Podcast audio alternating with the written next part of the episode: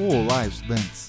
Sou o professor Marco Nunes e este podcast é uma revisão rápida do Nerd Curso Biologia sobre o ciclo do nitrogênio. Um dos elementos mais importantes na estrutura dos seres vivos é o elemento nitrogênio, presente nas moléculas de ATP, bases nitrogenadas, ácidos nucleicos, aminoácidos e proteínas.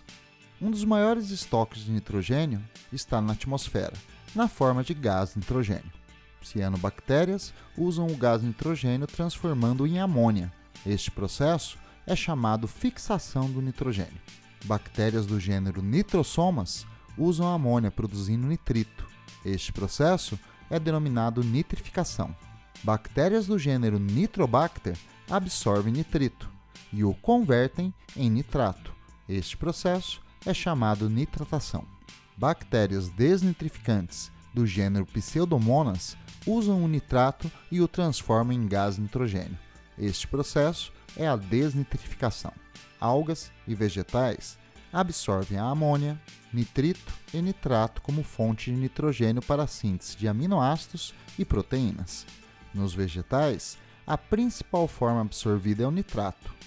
Pelas cadeias alimentares, o nitrogênio é transferido dos produtores para os consumidores. Quando os seres vivos morrem, seus cadáveres são decompostos e as proteínas convertidas em amônia. Este processo é denominado amonificação. Nas leguminosas como feijão, soja e amendoim, há associação mutualística com bactérias do gênero Rhizobium, fixadoras do gás nitrogênio atmosférico.